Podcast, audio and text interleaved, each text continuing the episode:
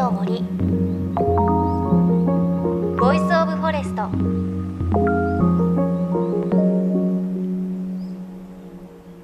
おはようございます。高橋真理恵です。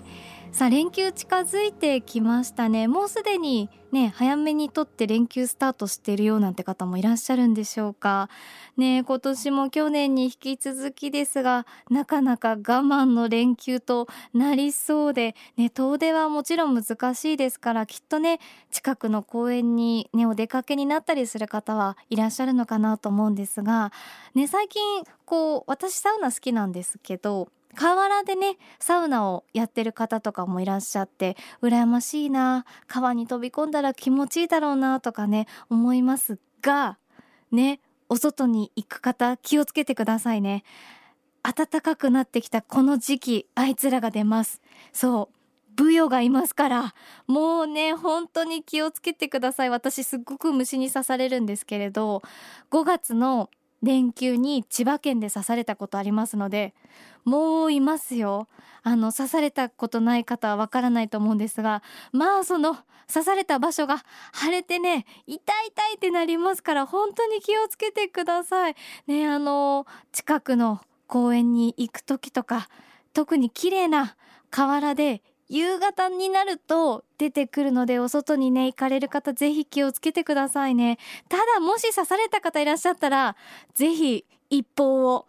あの虫によく刺される私としては思いを共有したいんですよ。痛いですよねとかちょっと共有 いや刺されちゃダメなんですけど もしね刺されちゃったっていう方いらっしゃったらあの一報ください。あと刺されたらすぐにこうインターネットでねブヨに刺されたらどうしたらいいってやるといろんな対処法出てくるのであのぜひぜひ対処してください。一番はねポイズンリムーバーっていうので毒を抜くのがいいらしいんですがいろいろ対処があるので本当に気をつけてもしご近所とかお外行かれる方はもう何回も言ってますけど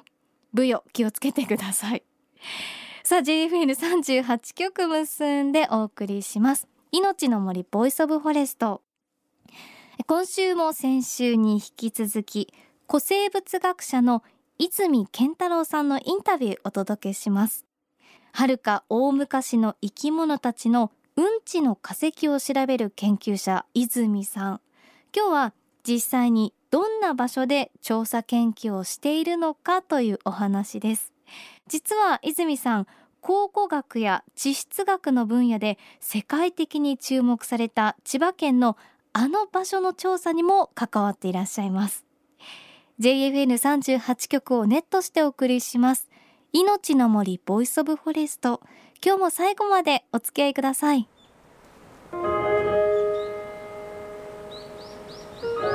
命の森。 Voice of Forest。一方であの泉さんこの番組でも取材したんですけれど、はい、あの千葉県にある千葉ニアン、はい、あの調査チームにも選ばれたということで。そうですね。あの私自身は2014年から研究チームの一員として研究活動に携わってきました。であのいろんな数多くの研究者から研究チームは構成されてるんですけども、あの私の担当ですかね。主な担当はその現場の地層を調査して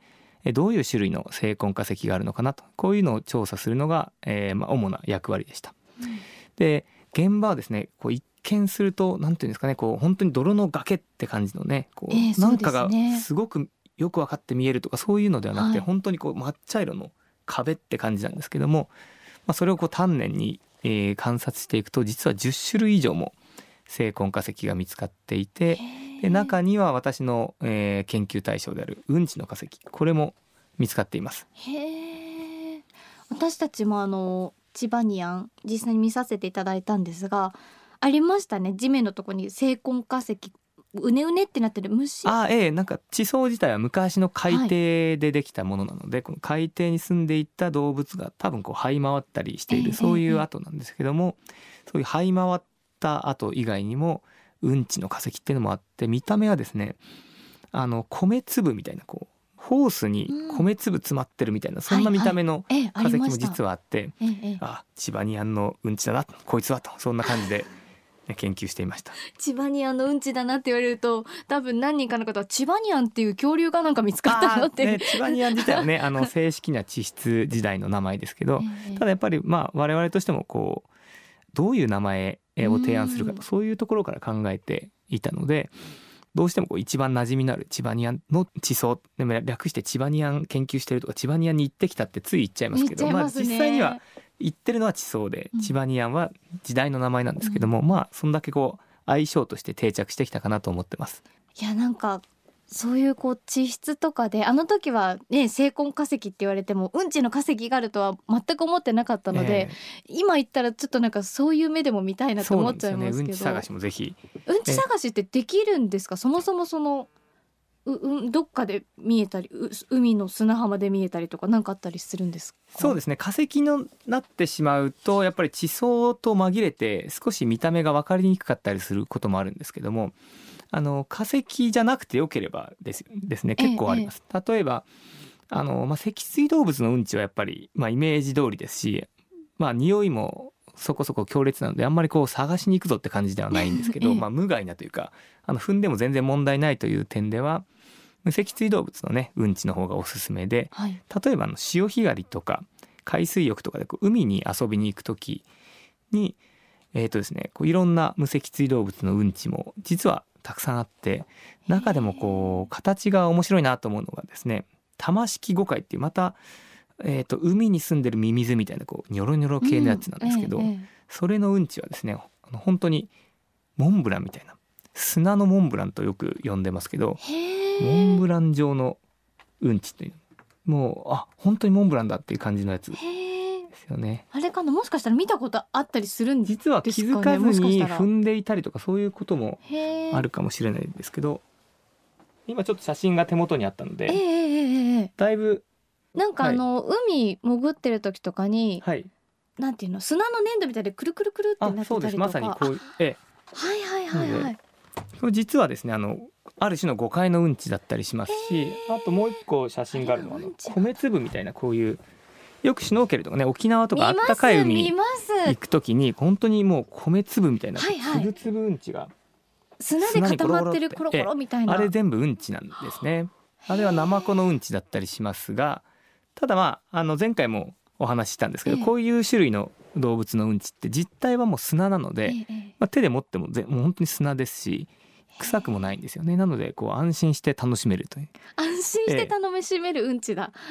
そうだと思います。へえそっかそれが運よく化石になって何万年か後に発見されることがある。はい。面白い。そ うそう聞くと今現在ですよね、はい。地球上にいる生き物のうんちもそのうち運よく残れば化石になっていくってことですもんね。そうです。あの何パーセントぐらいかは分かんないですけども、ええ一部のものは必ず化石になって未来の地層の中にこう保存されると。そういうのはあると思います。へえ。いやなんかこの番組のスタッフなんですけれど、あの意図せずだと思うんですけど、はい。野外で排泄してしまうそうなんですね。することが、取材の関係でどこにも、ねお手洗いがなあく本当ええ。にもう申し訳ない気持ちでっていうはい。だと思うんですけど、そういったうんちっていうのも化石になる可能性がありますか？可能性はあります。でただその本当に自分のうんちを将来うんち化石として残したいなと思うのであればコツはあります、コツ。で一番のコツはそのうんちする場所化石化しやすい場所としにくい場所があります。例えばまああの草原とか森の中とかで、えーまあうんちをするのがまあおそらく一般的なんだと思うんですけどもその場合はですねやっぱり結構あの土壌中に住んでる微生物とかすぐに分解されてしまうんですね。なのでこう、うん、自分のうんちを化石にしたいという場合は分何とかして分解されないところでするか持っていくかです。でそれもいくつかありますけども例えばあの酸素これがキーワードになっていて酸素があると、あの微生物が活発に活動してすぐ分解してしまうので酸素があんまりないような場所にえ持ち込む必要があって。でもなかなか地球上って今酸素基本的にはあるので、なかなかこう生活圏内ではないんですけども例えば、えーある種の湖で特殊な条件が揃って水の中に酸素がほとんどないとそういうところもあるのでまあ実際にやると怒られちゃうと思うんですけども、ええそういええう特殊な酸素が少ない場所にでするか怒られちゃうと思うんですけども、そうすると確率はまあ少しは上がると思います。もうなるべくはい、分解されないように分解が一番あの化石化にとってはもう難敵ですよね。分解されちゃうともう本当に文字通りなくなってしまってまたその栄養になって他の動物が利用するとか植物が利用するってことになっちゃうのでなのでまあそれってでも自然の流れっていうかねほっとくとうん。このうんちの有機物なんですけどこれって、えーまあ、ちょっと専門的になっちゃうんですけど熱力学的にすごい不安定で、はい。ほっとくと必ずすぐに分解されちゃうので世の中うんちまみれにならないんですよね。で分解されたものが栄養になってこう植物が育ったりとかするのがまあある意味通常起こることなんですけども、それをなんとか逆らってですね、分解されれたくないぞ酸素あったらまずいなと微生物たくさんいるなというのでそういうところじゃないところに持っていくと化石化できる可能性ですね。これが少し高まると思います。そっか。スタッフは、あの意図せずだと思うんですけど、はい。あの森で森で催してしまったんですよね、あの結構奥深いまあもうあれ何年前67年前だと思うんですけど、奥深くだったんですね。ということは比較的分解されてる可能性が高い、うん、もうないと思いますね。例えばそのですねあるいはどうしても森でしてそれをその状態で残したいと思うと、もうものすごい深く土を掘ってそれで埋めるしかないですね。やっぱり、えー微生物がいるのところって割とこの表面に近いところに多くてうん例えばこう数十メートルもですねええ多分、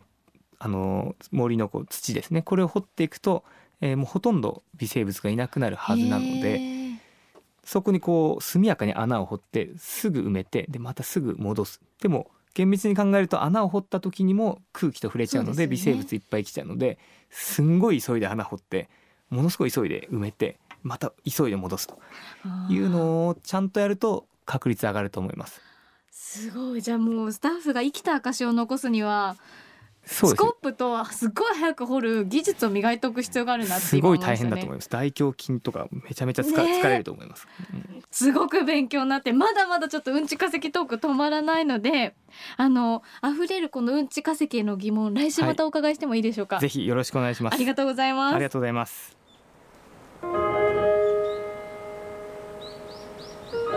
命の森 Voice of Forest。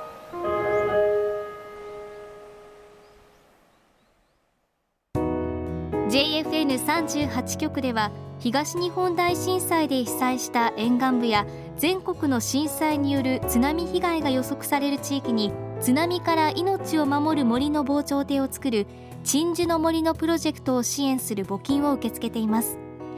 この命を守る森づくりに取り組んでいる AIG 損保は中小企業のリスクにフォーカスした損害保険のラインナップビジネスガードを法人会納税協会会員の皆様に提供しています。AIG 損保ではビジネスガード新規契約1件につき1本のどんぐりの苗木を植樹する命を守る森づくりを通じ被災地の復興全国の防災減災に取り組んでいます。命の森 Voice of Forest。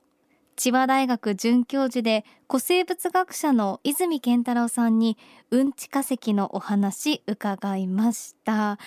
いや泉さん本当にね私のくだらない質問にもすごく真剣に答えていただきましたが